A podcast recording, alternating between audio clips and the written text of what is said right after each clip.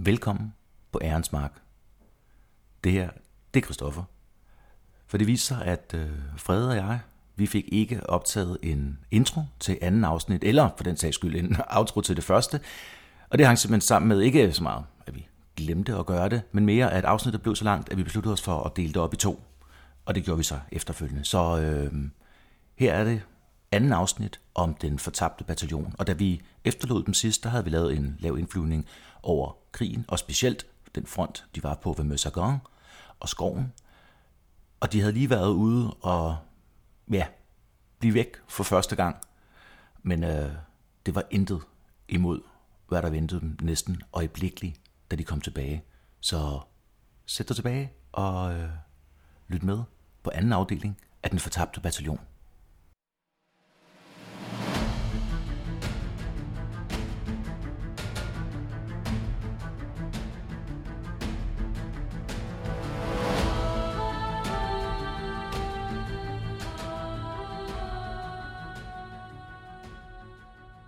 Nu er vi fremme ved aften den 2. oktober 2018.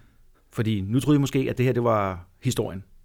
Det er noget af historien. Nej, nej, det er kun optakten. Det er jo kun optakten. Øh, man kan jo så også lige sige til, til optakten, det var, mm-hmm. at øh, det siges, at efter at Willis han finder ud af, at det, de ligesom har været omringet, så går han meget op i, at, at det skal ikke ske igen. Han er meget opmærksom på, at det skal ikke ske igen. Fordi de har jo også de har fået den der ordre med, at de skal bare fremad, lige meget hvad. De skal ignorere, hvad der sker på flankerne. Mm. De skal bare fremad. Fordi hvis alle bare tænker på at gå fremad, Så vinder vi jo. så rykker hele linjen fremad. Ja. Ja. Problemet er jo bare, at det, det virker jo ikke. Altså, fordi hvad hvis ham til højre for dig, eller venstre for dig, han, mm. han ikke når med? Og det var det, der han, han oplevede her jo. Ja, ja. Så han er sådan fast besluttet på, at det skal i hvert fald ikke ske igen.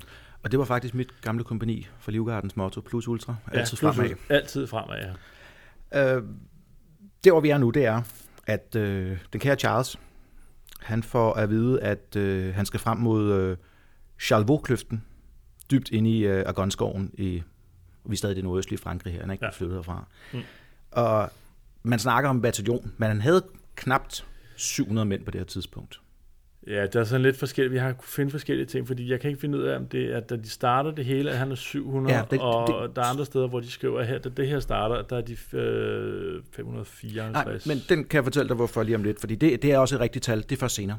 Nå, okay. Ja. Yes. Altså, man siger ikke helt præcis, men de siger cirka 700 var de. Ja, fordi på det her tidspunkt. og det jeg blev lidt forvirret det i hvert fald. Og det er her, hvor I så kan slå op og se, fordi nu har han simpelthen et, øh, et patchwork, sådan en lille cigøjnerbande af folk. Det er fra en 7-8 forskellige småregimenter. Der er nogle enkelte øh, hvad hedder sådan noget, ingeniørtropper med, der er nogle artillerispotter, tror jeg. Altså, Der er sådan lidt af det hele. der er nogle andre grupper, der er blevet ødelagt Ja. i stedet for fronten. Og det, han har også mistet folk, så han er bare Så er blevet de bare blevet op. med, ja, med, med nye folk. Så det er, det er virkelig en cigøjnerbande, der er på vej afsted her. Ja. Så øh, han får kommandoen, at han er spydspidsen i angrebet. Det har han jo prøvet før. Og nu skal de skubbe tyskerne endelig ud af skoven. Jeg elsker de der.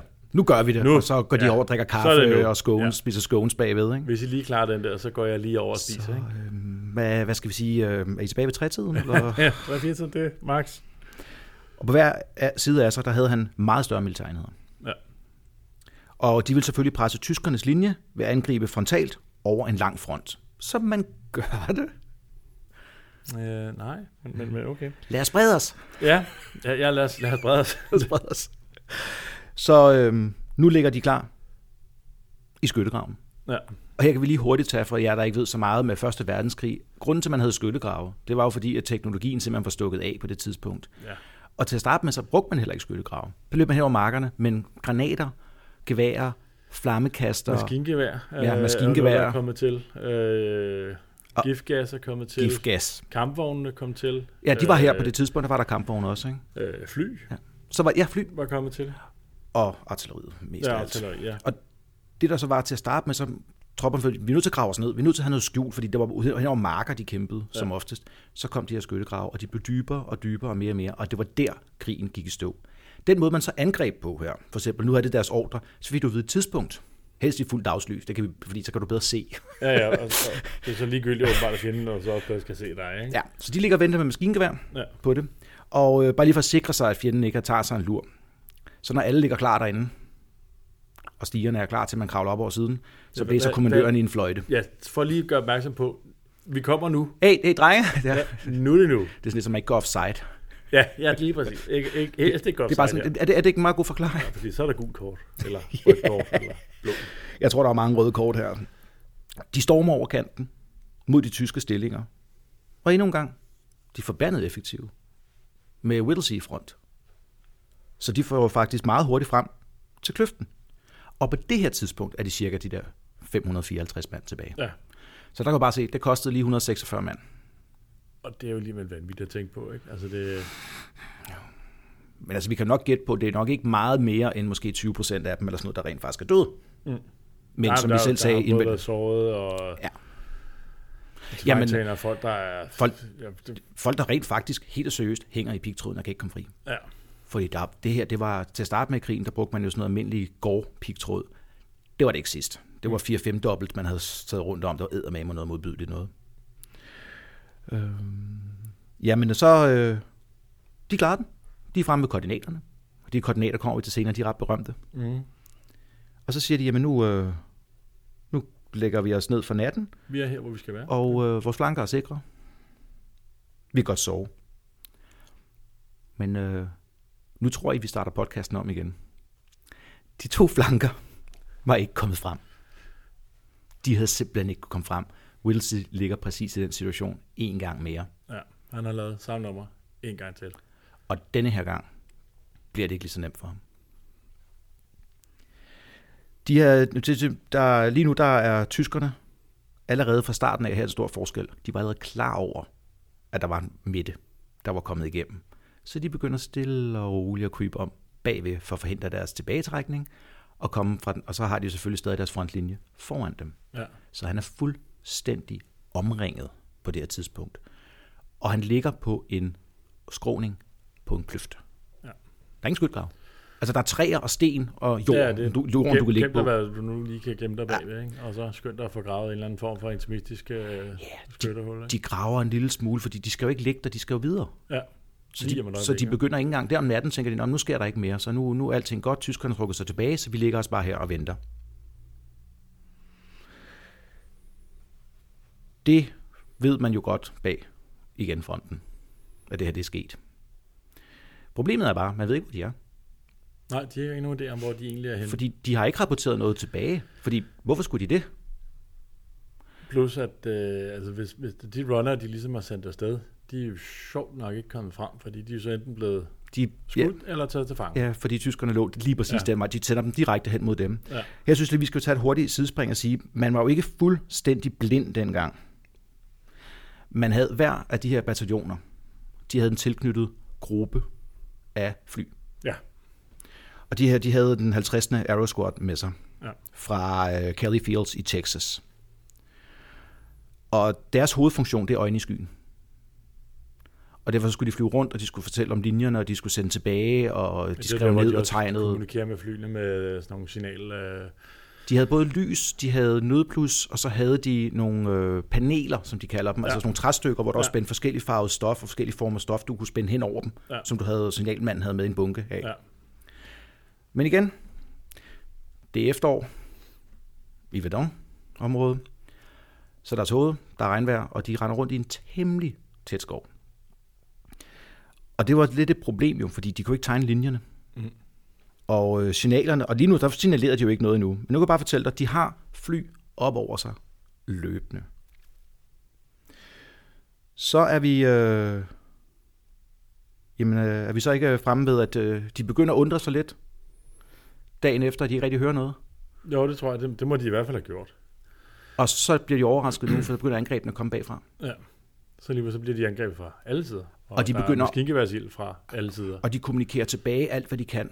Ja. Og de når faktisk at kommunikere et koordinat inden deres øh, telefon eller runners. Jeg kan, ved ikke, jeg kan ikke huske, hvad Ja, ja, der kom jeg tror, fra. det havde været runner, eller... Øh, De, de jeg får, ved, der var en runner i hvert fald, der kom igennem. men, og så øh, giver de koordinaterne der, og Ja. så derefter, så er de spærret inde. Så har de kun det der, de kan kommunikere med på. Ja. på tæt hold. Ikke? Og tyskerne sætter bare alt ind på dem. Og de ligger bare ude i det åbne og kæmper. Og de mister folk, og der ligger flere og flere sårede der. Og det er jo den klassiske også. Nogle gange går det bedre betale sig at sove folk.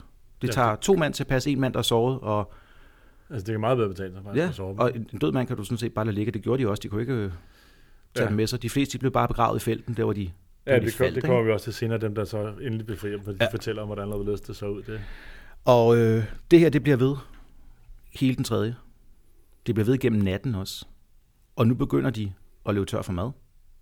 For øh, sygehjælper, udstyr, medicin, Ja. blod, bandager. Og værst af alt, ammunition. Og vand. Men, Der er øh, der nogle vilde heltehistorier her. Ja, det, er- det er vanvittigt. Vil du fortælle om Ja, det, altså, der er jo de der, typisk så det de der medics, som... Øh, altså, er jo- korpsmænd, som man kaldte dem dengang? Ja, det er jo... De har været nogle vanvittige typer, det er for det. Jamen, det har, du, det har godt nok været specielt. Øh, fordi de ligger op på den der skråning der, og den eneste mulighed for at få vand, det er, hvis de kravler, kryber ned til en øh, bæk. Men der bliver de udsat for, for sniskytte, øh, skud for sniskytter og maskingeværsredder og sådan noget. Men de ligger, altså så nogle af dem, der ligger som og kravler ned for at hente vand til de andre, ned igennem, at du bare bliver skudt på, og man tænker, der lige den dag, der, vil jeg, der tror jeg godt, jeg vil melde mig syg, ikke? Øh, det Jo. har været Og- helt vanvittigt. Og det er der, du ser deres, øh, hvad kan man sige, hvad de lavet af, hvilket stof de Ja. af. Ikke? Fordi i virkeligheden, det der, det der er lidt vanvittigt ved det, man skal selvfølgelig hjælpe sin sårede, ellers ødelægger moralen. Men at du udsætter en frisk person, ja, for og, det her. og de har jo nok set det som, at det, det er deres arbejde. Det skal, Det- de, bare, det ja, skal de bare gøre. og, og det gjorde de så. Ja. De fleste af dem klarede det ikke. Nej, der var rigtig mange, der døde. Så øh, nu er problemet også, at du kan ikke give vand til de sårede, og en ting, man ved, når man ligger der og bløder og har forskellige andre ting, og begynder at gå i chok, ikke? så det er ikke så godt ikke at have vand, så går man lidt mere i chok. Væske er godt. væske er godt på det tidspunkt. De holder stadig stand. Og så er vi kommet til den 4. Vi er kommet til den 4. kl. 14. Det er et dårligt tidspunkt for dem. Det skal det vise sig. Her hører de fra deres egne linjer. Artilleriet begynder at åbne op og falde hen omkring de tyske stillinger. Så de begynder at juble. Og nogle af dem rejser sig op og siger, yeah! og så videre. Nu er jeg kommet der. Og så lige pludselig så kigger de, så kan de se ilden bevæge sig stille og roligt hen mod dem. Ja. I stedet for at blive omkring de tyske stillinger, så vandrer den, som man lavede. Og det er fordi, man har tænkt sig, man havde hørt koordinaterne, så tænker man, nu lægger vi en spærreild ud. Og en spærreild, der er to formål med det. Den kan være defensiv, så folk ikke kan avancere, eller du kan avancere bag en spærreild. Ja. Så du hele tiden flytter den lidt længere frem, og så går du frem, mens folk holder hovedet nede. Den vandrer lynhurtigt ind imellem dem, ude i det åbne, og, de begynder, og der tabstallene stiger med det Ja, samme. der er flere, der bliver ramt uh, direkte. Uh, de bliver, der, ja, det er så sidste år, der er jo ikke andet end kropsdele og så videre, mm. der ligger der. Um, Charles, han handler, han handler hurtigt. Han får fat på Richards, øh, sin, sin øh, hvad hedder det, i nationalfolkene. Ja. Ham, der har duene. Og så, øh, eller hurtigt, hurtigt, han når først frem for ham efter næsten en time. Og der hvor de ligger på et lille område, men han er simpelthen nødt til at holde hovedet så meget ned og Ja, kravle så er- langsomt frem, snakker om området, det er, hvad er det, sådan noget 100 gange 300 meter. Eller sådan Ja. Det, Og det tager ham en time ja. at kravle derhen til, hvor han sidder. men det er jo klart under tung beskydning. Ikke? Altså det, Men jeg kan forestille, at hele jorden ryster jo. Ja. Og det, der var det farlige med det her, det er jo ikke der, hvor den falder ned og eksploderer, som man ser nu, så eksploderer folk, så flyver de op i luften og sådan noget. Mm. Men det er jo alle fragmenterne. Ja. Og nogle af dem her var også lavet, nogle af granater dengang, det havde gas i. ja. Og nogle af dem, de havde en hel masse små kugler, der blev spredt ud, som var lavet tilpas tyndt, så når de gik ind i kroppen, så fragmenterede de. Og så kom de ind som ja, en to og ud som en knytnæve eller mere. Ja. Så øh, men han, han når fandme frem her, og så øh, skriver han en note, fordi de her duer, der har man sådan nogle små rør, man sætter på, øh, på fødderne af dem, så man kan sætte en besked ind i. Så skriver han her, nu, nu tager jeg den altså på engelsk, fordi vi kan lige så godt tage den original, så jeg ikke oversætter dumt. Ikke? Ja. We are along the road parallel 276.4. Our own artillery is dropping a barrage directly on us. For heaven's sake, stop it. ja, det. Så øh, Richards rækker bag i sin ko, eller i sin ko, og øh, trækker en due frem. Den en af de sidste to, han har tilbage. Øh, så falder en artillerigranat lige i nærheden. Og han kommer til at slippe duen, der flyver væk. Det er pokkers uheldigt. det er nemlig pokker så Ej, heldigt. hvor- Her sidder man og kigger og tænker, nå, men øh, vi har stadig en, øh, en due tilbage. You had one job. Hold nu fast på duen. Det er som, at man fumbler fodbolden i Ja, ja, ikke? amerikansk fodbold, ikke? De har en due tilbage. Og de har alle sammen navne her. Den var kendt som Jeremy. Det er sjovt, som altid skulle have navne dengang. Altså Ja. ja. både duer og våben, ja. og øh, altså alt skulle bare have navne. Så den hed Kær Ven, Jeremy. Ja. Og øh, den får de sat den på. Og han slipper den. Og øh, det flyver prompt op og sætter sig i et træ og nægter at flyve. Ja. Fordi den er bange. Ja, det, ja, det kan man næsten ikke forstå, vel? Mm-mm. Altså, Og nu skal jeg lige sige, her fortæller vi den rigtige historie, og ikke myten. Hvis nogen af jer siger, nej, sådan var det ikke, så oh, jo, tro, jo, tro os. det er sådan der. Så, øh, så Richards der, og sandsynligvis også Charles, de begynder at kaste sten og grene op efter den, for at få den til at flyve. Mm. Så hopper den da bare på grene op. Det er mest logisk at gøre det. Og så øh, til sidst så falder der noget... Øh, nej, til sidst så kravler Richards op i træet. Han kravler, ja, han kravler nemlig op i træet og begynder sådan Under at beskydning. i træet og prøver at få den til at lette. Så flyver den, og folk tænker, åh oh, ja, så flyver den nogle, øh, nogle meter, bliver den ramt. Falder den til jorden. Så tænker de, åh, oh, fuck, fuck, fuck, fuck, fuck. Så rejser den sig op og flyver videre. Ja, og så flyver den så tilbage til... Så tænker den, okay, det her det er sgu et dårligt Ja, sted at det være alligevel. det er et sted, Her jeg ikke? ikke skal være. Ja. så øhm, nu sidder de der bare og, og venter. Tilbage på hovedkvarteret. Der er klokken nu. Vi springer lidt tid. 15.45. Så nu har de været under bombardement i en time og 45 minutter af deres egne våben. Der går øh, en, en spotter, det vil sige, at det er sådan en, øh, en observatør for artilleriet, som sidder og vurderer, hvor granaterne falder, og er rimelig god til koordinater, har godt øjemål. Ikke som mig, der vi havde på et tidspunkt i militæret, skulle man sådan bedømme, hvor mange fodboldbaner var der for forskellige afstande. Ikke? Ja. Jeg er den eneste, der nogensinde har fået 0. Håbløst til det. Det kan også være svært. Altså det, folk kan jo selv gå ud og prøve at se, om, Ja. om de kan bedømme en afstand. Øh, Men det var de her fandme skrabe til, ikke? Og så, øh, han hedder, øh, skulle vi se, Lieutenant Leon Hattemer. Han er på vej ind, øh, han er kravlet ned af træ, han sidder i, for at observere. Det er meget sådan lavtæk, men han sidder i et træ, mm. højt træ og kigger. Og så går han ind på øh, hovedkvarteret der for at låne telefonen bag linjerne. Han var øh, observatør for det øh, 305. feltartilleri. Og da han kommer ind, så siger, øh, hvad hedder det, øh, Oberst Crumble Stacy og kaptajn fra øh, efterretning, Brad øh, Delahanty, de siger, øh, hvad, hvad, hvad skal du? Nej, men jeg skal lige ind og rapportere tilbage på spærreilden. Spærreilden, siger de så. Jamen, den der spærreild, vi bruger til at øh, beskytte Whittlesey derude, fordi han er, han er fanget derude. Vi har ikke hørt om nogen spærreild. Hvem har beordret den? Så siger de, hvad, øh, prøv, lige at, prøv lige at vise os, hvor, øh, hvor skyder I? Så går han over og peger på kortet. Så råber Delahanty op. Så siger han, Guds skyld, mand, støtte dem. Jeres ild er ved at destruere dem. Det er lige der, hvor de er. Så de har taget koordinaterne. ja, det er noget, de havde regnet ud. De havde gættet sig lidt frem til, hvor de var. Ikke? Fordi Ja. de troede, de var et andet sted, og så tænkte de, Det så må tyskerne være de der. troede, han lå på nordsiden Ja. af skråningen, ja. så tyskerne lå på sydsiden. Ja. Det var omvendt. Ja. Så øh, kaldet til det 152. Der, den går igennem kl. 15.50. Springer vi tid her, lidt tilbage. 20 minutter før det, der lander der en due på det mobile dueloft 9. Og korporal George Gold, han øh, kigger ind, og så finder han en grå, hvid og meget rød due. Den var ramt i brystet. Den manglede et øje.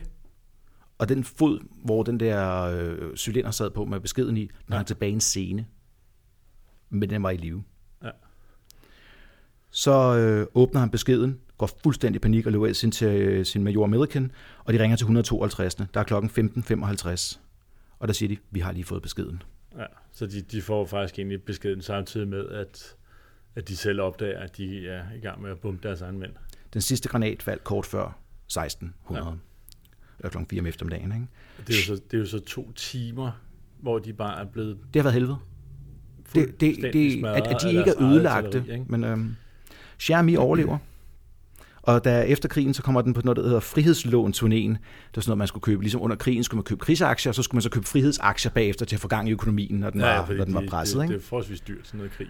Og så levede den frem til sin død i juni 19 på et på herrens dueplejehjem. Og det her, det her det er ikke historien om Sofus, der kommer ud på gården, hvor han kan løbe frit, frit med alle de andre, den, og alle de andre gamle hunde, hvad der nyder sine, sit otium. Det her, det er faktisk rigtigt. Ja, det er, det er jo vanvittigt. altså, okay. Da, da duen døde, så fandt man faktisk ud af, at hvis man skulle beholde den, så giver man den til en, en der skal udstoppe den, og finder faktisk ud af, at det er en hund. Man hele tiden troede, det var en, en handdue. Ja. Og den er nu udstillet på Smithsonian Museum of American History. Ja. Og man kan se det der hul i brystet på den, så I kan, I kan gå ind og finde et øh, billede på Ja, nettet der af den. er, der er masser af billeder af det. Så. Det, der er sjovt ved den her historie, det er, oprindeligt hed det jo, at det var duen alene. Ja. Ja. Det var det ene.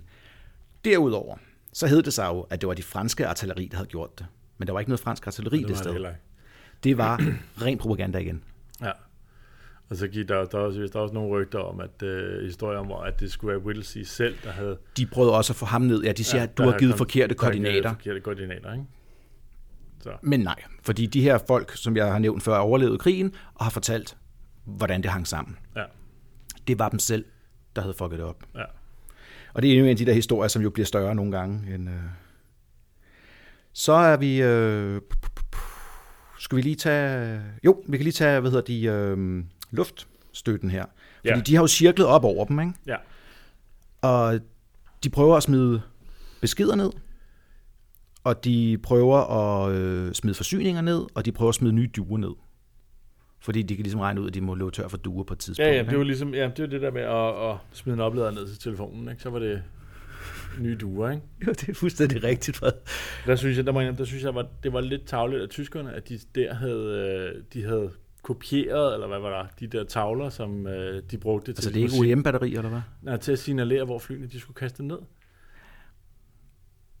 Fordi første dag, hvor de kommer derud, støtter angrebet, der har de ikke kunne gøre noget, der var toget. Nej, det havde de ikke kunne se. Efterfølgende, så får de op i koordinaterne, Ja. og de er ikke længere sikre. De ved ikke, flyene lige nu, 50'erne, Mm. de ved ikke, hvor de ligger. Nej. De har af en eller anden grund ikke fået koordinaterne.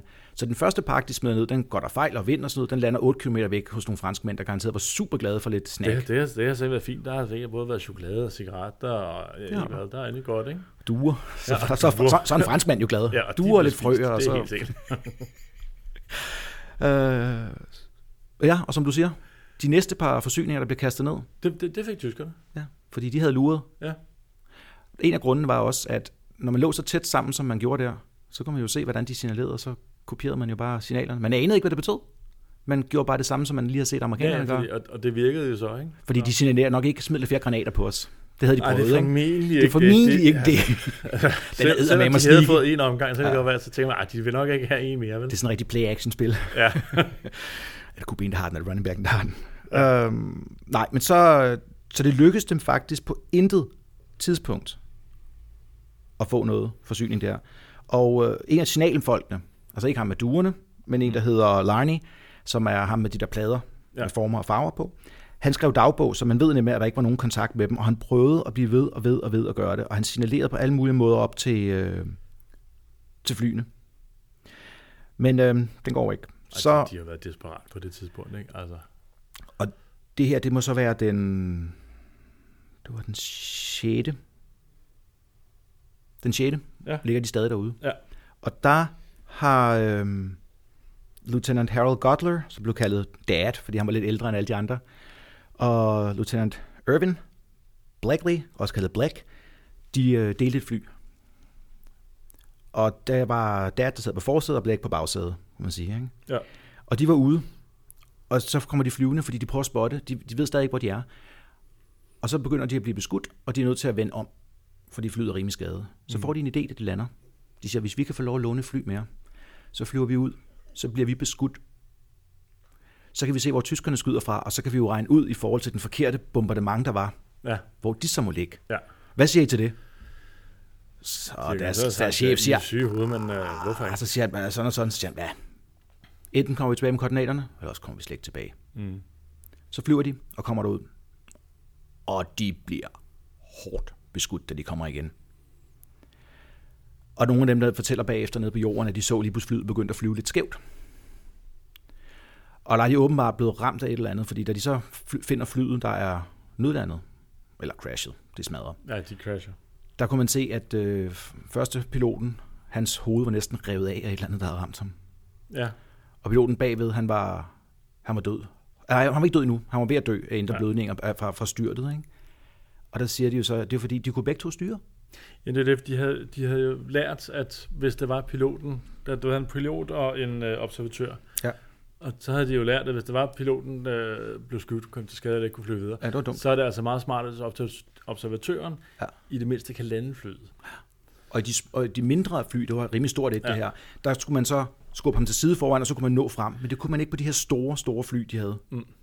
Eller store for datiden. Det er jo så deres uheld, fordi i, i det, han bliver skudt, så overtager observatøren styringen, men så falder piloten fremover ind i rorpinden, Og han kan ikke nå ham. Og når du får sådan en krop, der skubber ind mod rorpinden, og den går fremad, så flyver flyet nedad. Og det går stærkt. Og så har han, og så har han ikke kunne holde det, og han har prøvet at sidde og Han kæmpe har imod. kæmpet og, for sit liv for at, for ligesom at få rettet det der op, ikke? Så de ryger ned her. Ja. Og de finder dem ikke så lang tid efter. Det uheldige er, at de ikke leder lidt mere på kroppene. Fordi Blake havde rent faktisk tegnet et kort over, hvor de lå. Så han havde faktisk, det var faktisk lykkedes. Øh, Det finder man først den syvende, da man gør klar til at begrave ham. okay. Ej, det er pokkers uheldigt, ikke? Ej, det er utroligt for meget. Ja. Altså, Whittlesey, han er fandme ikke heldig. Nej, han har, han har virkelig ikke haft held med sig. Så er vi nede på, at øh, nu er de jo presset, og der bliver færre og færre af dem. Og så kommer der til en anden af de spændende historier derinde fra, kan man sige. Den omhandler øh, ja, Meni Lowell Hollandshead. Og det er her, hvor myten om det hvide flag og Go to Hell kommer. Ja. Den er ikke helt sådan. Fordi ham her, Nej, Lowell, men, den, men den, den, det, det er en bedre historie. Det lyder godt, ja, ikke? jeg ved sgu ikke engang det. Jo, det gør det. Og, og så når man kender amerikanere, så er det sådan lidt... Ja, så vil man heller ikke tale om, hvad der rigtigt var sket, jo. Ikke? Nej. Fordi det, der rigtigt var sket her, det var jo faktisk, at Lowell og otte andre, der har ligget ude på en af flankerne i deres defensiv her, Ja. De øh, havde set nogle af pakkerne falde forkert ned og tænkt, kan vi få fat på dem? Fordi de manglede mad. Eneste måde, de ellers har fået mad og ammunition på de sidste par dage, det var at kravle ud til døde tyskere og håbe, de havde rationer på sig, Ja. eller ammunition. Ja, stjæle, øh, hvad de nu havde, ikke? Ja, det, det kravlede de rundt og gjorde, ellers tænkte ja. de, hey, vi, vi klarer den her, vi kan godt få kassen tilbage sammen. Mm. De kravler, kravler, kravler. Lige pludselig er der maskingeværsreddet, der åbner op på dem. Tre dræbte, seks sårede. De seks bliver alle sammen taget til fange. Ja. Lowell var den, der var mindst såret, for han var kun blevet ramt i, øh, i låret, foran på låret. Så øh, løjtnant Fritz Prinz, stærkt, stærkt tysk navn, ikke? Stærkt tysk navn, ja. Han er efterretningsofficer ved den 254. Øh, tyske. Og det var dem, som der lå og belejrede dem lige nu. Ja. Havde omringet dem. Han var, godt, han, var, han var en realistisk mand. Han vidste godt, at krigen ikke ville vare meget længere, og tyskerne ville tabe. Så han er en blanding af, at han gerne vil redde sin egne mænds liv, så vil han egentlig også gerne redde amerikanernes liv. Men han tænker stadig lidt på eftermælet, forstået på den måde. Han vil hverken være ham, der udrydde dem, men han vil heller ikke være ham, der fejlede. Nej. Så han begynder at skubbe lidt til Lowell og give ham god mad at spise og alt muligt andet. Og hvis man ser film og alt muligt andet, så nægter han at tage imod alle de der ting. Og Ja, ja, det er han sådan meget, ja, meget heroisk, Ja. Ja, ja, og, Lad os nu se, fordi... Lad os nu se. Men Lowell vil ikke. Mm. Og i filmen så er det sådan noget med, først med ære, og så siger han ja til at gå tilbage, fordi så er han jo, støtter han jo øh, sit land og, og upstanding citizen og sådan noget. Ikke? jeg tror ikke, der har været så meget valg. Øh, som Jamen, ved du, han ikke, til. men ved du, hvorfor han ikke vil tilbage? Mm. I- Fordi det kan jo blive taget, som om han har deserteret sin post. Oh, ja. Og hvad er det, man gør med sådan nogle? De blev skudt. De bliver skudt. Ja. Og det, Så- det havde de lagt helt fast øh, i krigen, det, at desertører og sådan noget, de blev skudt. Og de vidste jo ikke, om Charles ville tage det på den måde. Mm. Så det øh, Fritz Prinz lover ham. Jeg er nødt til at sige hele navnet hver gang. The artist formerly known as Ja, Fritz Prinz. Fritz Prinz. Han lover ham, at han nok skal skrive med i brevet. En anden historie. Mm-hmm. Så, Ja, hvorfor øh, ikke? Og det, han er god, grund til, at han er god til det her, og efterretningsofficer, det er faktisk, at han har boet 12 år i Washington og taler flydende engelsk. Mm-hmm. Så øh, siger de, ved du, at du får bind for øjnene, du får et hvidt flag i hånden, du får den her besked med, og så leder vi dig tilbage til udkanten af der, hvor I ligger, og så viser du den til ham, og så ser vi, hvad der sker. Ja. Og så øh, har jeg den her. Skal, skal jeg prøve at simultan oversætte den? Er det bedre Hvor- for lytterne? Ja, det, Vi prøver det her, ikke? Så står der her. Til den kommanderende øh, officer af 2. bataljon 308. af den 77. amerikanske division. Han ved ikke engang 100%. Mm. Sir. Personen, der, der har båret denne her øh, ting, øh, hvad hedder, beskeden tilbage, så havde Hollingshead skrevet sit navn der, Ja. var taget til fange af os oktober, og så havde de ikke skrevet datoen, det kan være, de ikke selv havde helt styr på det. Mm. Han nægtede øh, at svare på nogle spørgsmål fra den tyske efterretningstjeneste, og han er en meget... Øh, ja, ja, kom nu, skal du, skal du høre, nu bliver bladen små fuld der, ikke? Og han er en meget ærefuld person. Han ærer sit fædreland i den mest bestandte, øh, hvad hedder det, sådan noget, den mest øh, strict sense of the words, den mest øh, litterære Ja. udlægning Ja. af ordene. Han har fået til opgave imod sin vilje, mens han tror, at han gør noget forkert mod sit land, at bære dette brev tilbage til officeren, der leder. For at foreslå, anbefale denne kommandør at overgive sig sammen med sine styrker, fordi det er fuldstændig nyttesløst at prøve at stå imod os, når man kigger på den nuværende situation.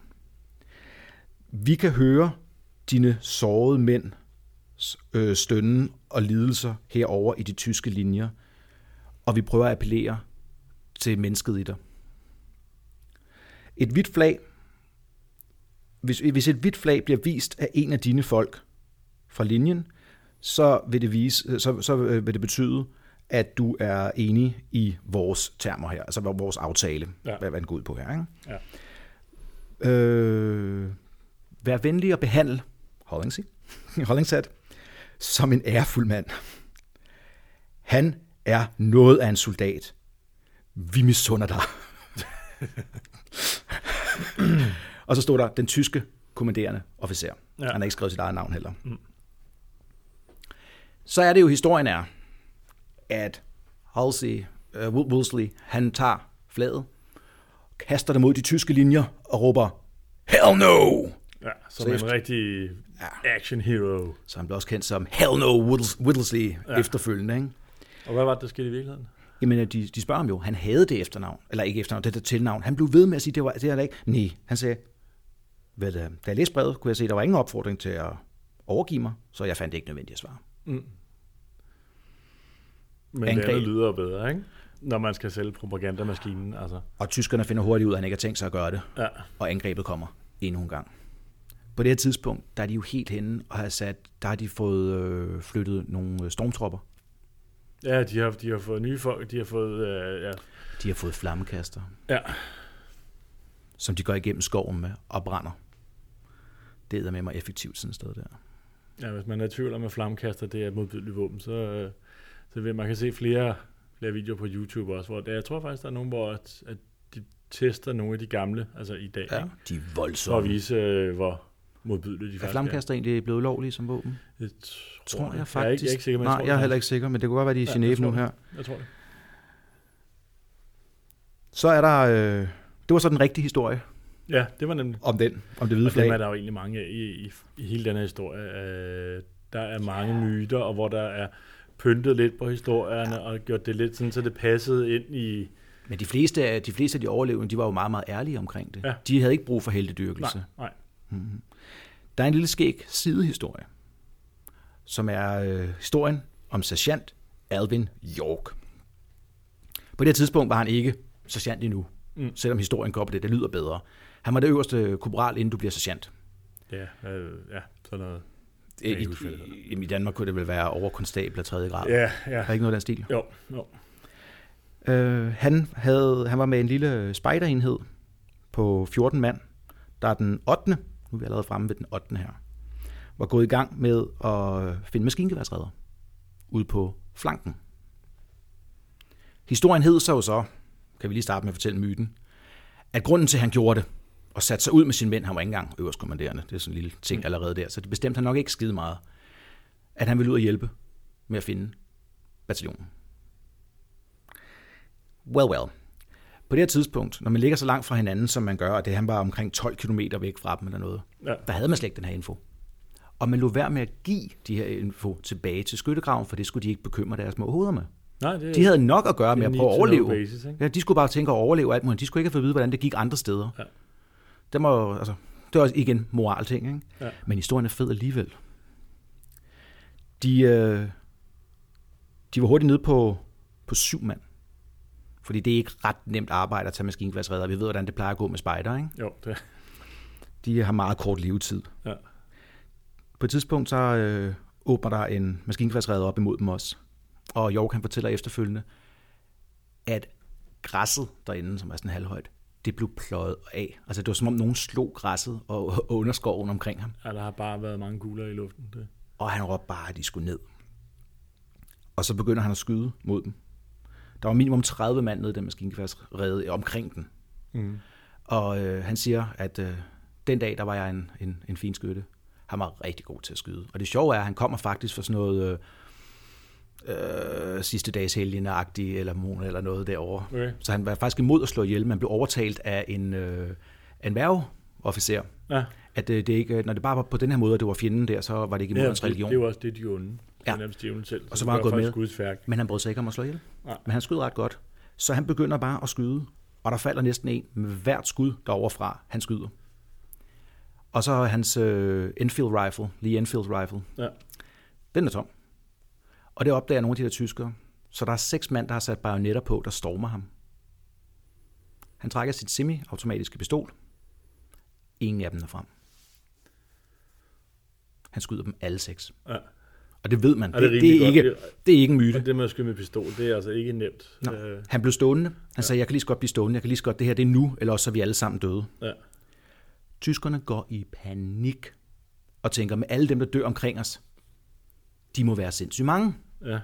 Var de ikke? De havde bare en ret god skytte, og en mand, der havde fundet sin fred i Gud, eller hvorfor det nu var, han stod Det- der og tænkte. Ikke?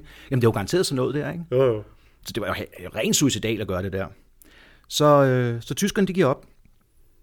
Og så øh, kommer de tilbage til linjerne, og så kommer brigadegeneral øh, Julian Robert Lindsay hen til, øh, til York, fordi på det tidspunkt, der er den højeste rangerende med den der korporalrang, Mm. og siger til dem, hvad York, øh, jeg hører, du har fanget hele den øh, tyske her, og efter York svarer, nej, jeg fik kun 132. Ej, det er skuffende, ikke? Kun 100. Og hvor mange var de?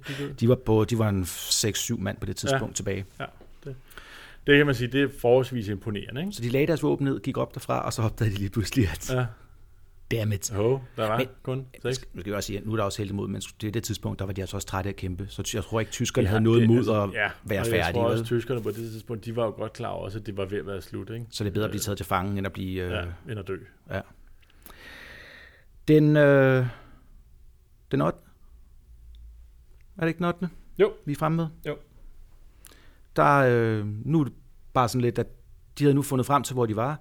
De havde fået samlet tropperne. Fløjene var kommet frem. Så det er sådan lidt mere udramatisk.